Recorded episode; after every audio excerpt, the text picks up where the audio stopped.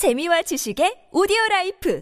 팟빵 안녕하세요. 군사돋보기입니다. 여러 OSINT 보도에 따르면 현지 시각 7월 2일 오후 러시아 본토의 크라스노다르 지역에 있는 프리모르스크 아흐타르스크 공군기지에서 모두를 놀래킨 엄청난 공격이 발생했습니다. 이 공군기지에서는 그동안 러시아 항공우주군 제960 강습 항공연대가 주둔하고 있었고 우크라이나 시도 때도 없이 날아들어 피해를 주고 있는 샤헤드 136 드론이 운용되고 있었습니다. 이곳에는 얼마 전 우크라이나군이 발사한 여러 미사일이 날아와 주요 시설과 장비들을 파괴한 것은 물론 운석이 지구 표면에 떨어질 때 발생하는 수십 미터 크기의 거대 크레이터를 연상시킬 정도의 엄 엄청난 폭발 흔적이 남아 있는데요. 놀라운 점은 폭발이 발생한 장소가 전선에서 230km 이상은 떨어져 있다는 것입니다. 이 정도 급의 위력이 나오려면 보통 수준의 드론이나 미사일로는 어림도 없고 최소 2000파운드급 JDAM은 되어야 가능한 것으로 분석되고 있습니다. 물론 현재 우크라이나 공군은 수24 공격기와 미그 29 전투기에 장거리 정밀 유도 폭탄인 JDAM-ER을 통합해 운용하고 있기에 전술기를 통해 이를 투발할 수 있습니다. 그러나 이번 사건은 해당 러시아군의 공군 기지가 공격받아도 아무런 제지를 할 수 없을 정도로 S300과 S400 방공 시스템이 아무런 아무런 방어도 할 수 없었다는 것을 여실히 드러냈습니다. 최근 여러 OSINT 소식에 따르면 현지 시각 6월 29일 바무트 일대에서는 거의 모든 지역에서 우크라이나군이 공세를 시작했으며 러시아군은 빠르게 밀려나고 있다고 합니다. 우크라이나군 제57 차량화 소총 여단장 데니스 야로슬라비스키 대령은 아군이 제공권을 잡고 있으며 전선을 완전히 주도하고 있고 적들의 퇴각은 특히 바무트 북부 지역에서 두드러진다고 전했습니다. 야로슬라비스키 대령이 이끄는 우크라이나군 제57 차량화 소총 여단은 M03 고속도로 일대에서 러시아군의 제200 차량화 소총 여단을 소탕하고 있으며 바무트 일대 고지대에서도 참호 소탕전이 이어지고 있다는데요. 바흐무트 남부에서도 제3 아조프 돌격 여단이 클리시치우카 일대 고지대 참호들을 소탕하고 있고 여기에 제28 기계화 여단과 제80 공중 강습 여단이 증원되어 안드리우카, 쿠리디미우카에도 진입해 러시아군 제57 차량화 소총 여단을 전멸시켰습니다. 그리고 이후 제72 차량화 소총 여단의 잔존 병력을 처리하기 시작했는데요. 게다가 이 지역에서 우크라이나군은 앞으로 재편성을 마치고 다시 투입된 제17 전차 여단을 투입할 준비를 마쳤다고 합니다. 러시아 측 밀리터리 블로거들은 우크라이나군 전차 부대 부대가 바무트 남쪽에서 돌파전을 시도할 것을 경계하고 있으며 바무트 남부 도심지에서는 우크라이나군 제5 돌격 여단과 제24 아이다르 돌격 대대가 드론 운영 부대의 지원하에 공세를 가하고 있습니다. 바무트 서남 지역 공과대학과 간호대학 일대에도 우크라이나군이 진입한 상태이며 러시아는 이를 막기 위해 패트리어트 용병단과 제68 전차 연대, 제11 근위 공중 강습 여단 등을 투입해 시가지 서부에서 치열한 전투를 벌이는 중인데요. 우크라이나군은 제30 기계화 여단과 제54 기계화 여단은 물론 추가로 투입되는 제22 기계화 여단과 제57 차량화 소총 여단, 제77 공중기동 여단과 함께 M03 고속도로 동쪽에서 러시아군을 밀어붙이고 있습니다. 우크라이나군의 바무트 3면 포위 시도가 명확해지자 러시아군은 지난 28일 M03 고속도로 축선에서 역습을 가해왔는데요. 그러나 이 시도는 이날 바로 격퇴되어 버렸고 남겨진 러시아군은 M03 고속도로와 T013 도로가 교차하는 파라스코비우카 정착촌으로 철수했습니다. 우크라이나 측 OSINT 정보통들은 바무트를 포위한 우크라이나군이 도심지의 러시아군에게 포격을 가하고 그들의 보급로를 온통 차단해 서서히 말려 죽이려는 것이 진짜 계획 계획이라 분석하고 있습니다. 현지 시각 6월 30일 M55S 전차 및 M2A2 브래들리 장갑차 등으로 무장한 우크라이나군의 제47 기계화 여단은 공세 시작 지점인 오레오브에서 남동쪽 방향으로 16km 거리에 있는 코파니, 로보틴의 베르보브 일대에 러시아군 2차 방어선 전면 여러 곳을 공격하고 있었는데요. 그런데 러시아군의 가장 강력한 다중 방어선이 구축되어 있는 오레오브 지역에서 단대호 미상의 러시아군이 참호를 두고 뛰쳐나와 역습을 시도했습니다. 그러나 이들은 곧 압도적인 화력의 우크라이나군 포병과 드론에 의해 격퇴되었고 반대로 우크라이나군은 도망치는 러시아군을 러시아군을 쫓아 추격 섬멸전을 벌였는데요. 이 과정에서 우크라이나군은 베르보브에서 오체르투 베이트에 이르는 약 10km 거리 러시아군의 3차 방어선까지 훅 치고 들어가 러시아군의 장비와 병력을 일방적으로 파괴했습니다. 러시아군 포병이 우크라이나 추격군을 막으려 했지만 오히려 이들마저 우크라이나군의 장거리 포격과 드론 공격에 의해 큰 피해를 입고 말았다는데요. 러시아 측과 우크라이나 측 모두 이 지역의 촘촘한 3중 방어선이 구축되었음에도 고작 하루 만에 모두 뚫려버렸다는 사실에 경악했습니다. 오레오브 전선에서 발생한 러시아군의 역습 실패로 인한 우크라이나군 추격전은 많은 이들의 관심을 모았지만 그 이상의 전과로 확대되지는 못했습니다. 현지 시각 6월 30일 베르보브에서 오체르트 베이트에 이르는 10km 중심 추격전 이후 우크라이나군 제47 기계화 여단은 후속 부대를 투입해 돌파구를 확장시키는 대신 다시 공격 개시선으로 돌아왔는데요. 그러나 러시아군이 숨 돌릴 틈도 없이 우크라이나군은 7월 2일 오레오브 동쪽으로 진격하며 루이비스케 정착촌을 탈환했고 이후 바하테 도심지에 진입해 러시아군과 시가전을 벌이고 있다고 합니다. 그런데 이해할 수 없는 것은 이 지역을 지키는 러시아 최정예 부대 제38 독립근위 차량화 소총 여단과 제69 분리 방어 여단이 앞서 러시아군이 벌였던 멍청한 짓을 또 저질렀다는 것입니다. 이들은 폴로이 외곽에 잘 구축된 튼튼한 방어 진지에서 뛰쳐나와 기동 부대를 편성하더니 리브스크의 정착촌에서 우크라이나군에 역습을 가했는데요. 이번 역습 또한 당연히 우크라이나군에 의해 격파당했고 그 과정에서 러시아군은 또다시 도망치며 베르보브에서 체르투 베이트 추격전 당시처럼 심각한 피해를 입었다고 합니다. 현재 우크라이나군은 한 달간 700문에 달하는 러시아군 포병 장비를 박살냈고 매주 10만 발의 포격을 쏟아부으며 화력전으로 광범위한 전선을 조금씩 밀어붙이고 있습니다. 이 때문에 우크라이나군의 진격 속도는 크게 느려졌 지만 대신 사상자 수가 크게 줄어들었고 반면 러시아군의 사상자 수는 급증하고 있는데요. 현재 우크라이나군은 남부 전선에서 폴로이로 이어지는 T-081호 도로와 T-0803 도로를 따라 동쪽으로 진격하며 주변의 정착촌들과 러시아군의 거점들을 연이어 탈환하고 있습니다. 물론 러시아군의 포병 장비와 공격 헬기 등으로 대응하고 있지만 효과가 없으며 우크라이나군 내에서는 지금과 같은 속도라면 러시아군의 2차 주 방어선과 3차 주 방어선이 교차하는 폴로이가 이번 주까지 탈환될 수도 있을 것이란 예상을 내놓고 있습니다. 우크라이나군의 전략 예비대가 움직이는 진짜 대공세가 언제 실시되느냐를 기다리시는 분들이 많을 텐데요. 최근 발레리 잘루존이 우크라이나 총참모장이 밝힌 바에 따르면 폴로이나 토크마크 같은 주요 거점들을 우크라이나군이 탈환하고 신속하게 전쟁을 초기에 끝내기 위해서는 더욱 강력한 무기 지원이 필수라고 합니다. 우크라이나가 전쟁을 조기에 끝내기 위해서 현재 가장 필요한 것은 바로 광범위한 지역에 퍼져 있는 러시아군 참호 속 병력들을 초토화할 수 있는 집속탄과 강력한 화력 지원을 담당할 수 있는 전투기의 지원인 것으로 분석됩니다. 우크라이나군의 공세가 속도를 내지 못하는 데 있어 많은 우려가 나오고 있지만 발레리 잘루존이 우크라이나 총참모장은 전면적인 지원이 없는 상태에서 소위 말하는 우크라이나군의 대반격은 생각할 수도 없는 일이다라고 강조했는데요. 그는 우크라이나군 장병 1천명의 죽음을 막기 위해서는 매주 10만 발의 포탄을 쏴야 하며 이런 입장을 매주 마크 밀리 미 합참 의장에게 설명하고 있다고 하는데요. 다행인 것은 최근 미국의 상원과 하원 모두에서 초당적으로 우크라이나의 집속탄을 지원해야 한다는 주장이 나오고 있다는 것입니다. 자탄 살포식 ATACMS 전술 탄도미사일이나 이중 목적 고폭탄 DPICM을 흩뿌리는 항공폭탄, 열압력 탄두를 가진 AGM-124N 버전의 Hellfire 2 미사일과 같은 집속탄 탄약을 비롯한 더욱 많은 포탄의 지원, 그리고 공세에 앞서 러시아군의 방어 진지를 초토화하고 제공권을 장악하기 위한 전투기 지원이 이 전쟁을 조기에 끝낼 수 있다는 주장입니다. 현지 시각 7월 1일 Army Recognition의 보도에 따르면 최근 자포리자주 오레오브 축선에서 공세 작전을 진행 중인 우크라이나군의 주력 전차가 러시아군에게서 대량으로 노획한 100여 대의 T-72B3M 최신형 전차라고 합니다. 러시아군이 운용할 때는 온갖 문제를 일으켰던 T-72 계열의 전차이지만 이를 우크라이나군이 잘 활용해 현재도 전선에서 꽤나 쓸만한 성능을 보여주고 있다고 하는데요. 역시나 같은 무기라도 이를 누가 어떻게 사용하는지가 중요한 것 같습니다. T-72B3M 전차는 T-72B4로 불리기도 하며 러시아가 2016년 이후 실전 배치한 최신형인데요. 2A46M5 주포를 통해 장거리 교전 능력이 크게 올라갔고 반응 장갑 또한 기존의 콘탁트 5 대신 렐릭트 소재 반응 장갑을 적용해 방어력을 크게 끌어올렸다고 합니다. 사격 통제 장치 및 야간 조준 장치도 신형으로 교체된 것은 물론 무거워진 장갑 중량에 대응해 기존의 840마력 엔진 대신 1130마력 엔진을 탑재하고 있는데요. 지난해 개전 초기 우크라이나군이 노획한 T-80BVM 전차 중 하나 인 Bunny는 1년 이상 활용되며 수십 대의 러시아군 전차와 차량을 파괴한 전적을 자랑하는데요. 무기 자체 성능뿐만 아니라 이를 활용하는 능력과 훈련도 중요해 보입니다. 현지 시각 7월 4일 밝혀진 바에 따르면 우크라이나 남부 전선에 러시아군 S-300 포대들을 비롯한 방공 장비들과 프리모스크, 베르단스크 공항 등의 러시아군 헬기들이 파괴당하고 있다고 합니다. 우크라이나군이 동원하는 포격과 미사일 공격 중에서도 특히 위협적인 것은 영국이 지원한 Storm Shadow 순항 미사일인데요. 러시아군 방공 시스템들은 Storm Shadow 미사일을 거의 격추하지 못하고 있는데 이 때문에 전선에서 동원될 수 있는 러시아군의 공격 헬기 전력이 굉장히 빠르게 줄어들고 있습니다. 현재 러시아군 포병들이 사용하는 장비는 자주포가 아닌 견인포 위주이기에 하이마스나 장거리 포격이 가능한 우크라이나군의 자주포 등에 의한 대포병 사격이 이뤄질 경우 살아남기 어렵습니다. 그래서 현재 우크라이나군의 공세를 막기 위해 러시아군은 화력 지원의 많은 부분을 공중 포병이나 다름없는 공군 전력에 의존하고 있는데 갈수록 더 많은 러시아군의 비행장들이 공격받기 시작하면서 가용한 공격 헬기 전력이 줄어들 경우 앞으로의 우크라이나 공세를 막아내는 것이 굉장히 어려워질 수 있는 것으로 평가됩니다. 현재